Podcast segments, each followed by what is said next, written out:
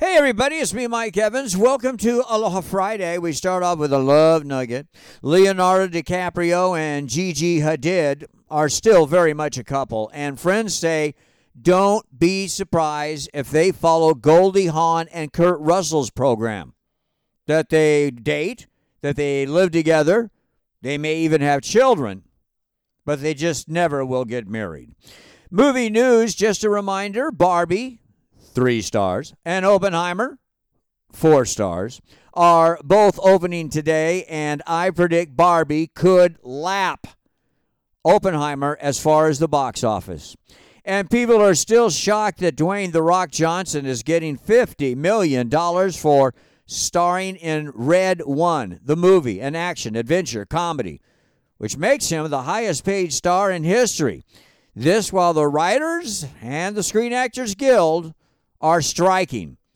Somehow, just poetic justice, I guess. TV news wild rumor at the Sony lot in Culver City that Jeopardy producers are considering a new host, and Ken Jennings and Mayim Bialik could be replaced. Stay tuned. Apparently, Vanna White.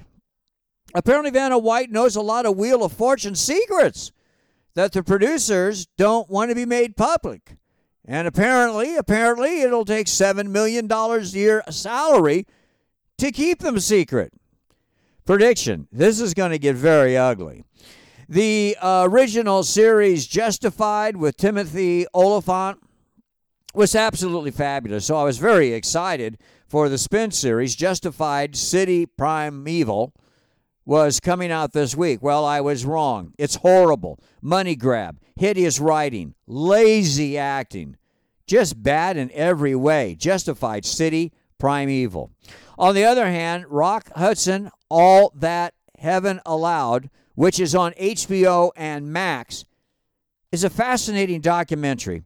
Rock Hudson was voted Hollywood's sexiest, most best looking man for decades, and every female star wanted to make a movie with him. However, at the end of his career, Rock came out as gay. Fa- fascinating story, great documentary, HBO and on Max. Oh, and don't forget, Quarterbacks on Netflix. I told you about it. One season, eight episodes, four stars. Quarterbacks on Netflix.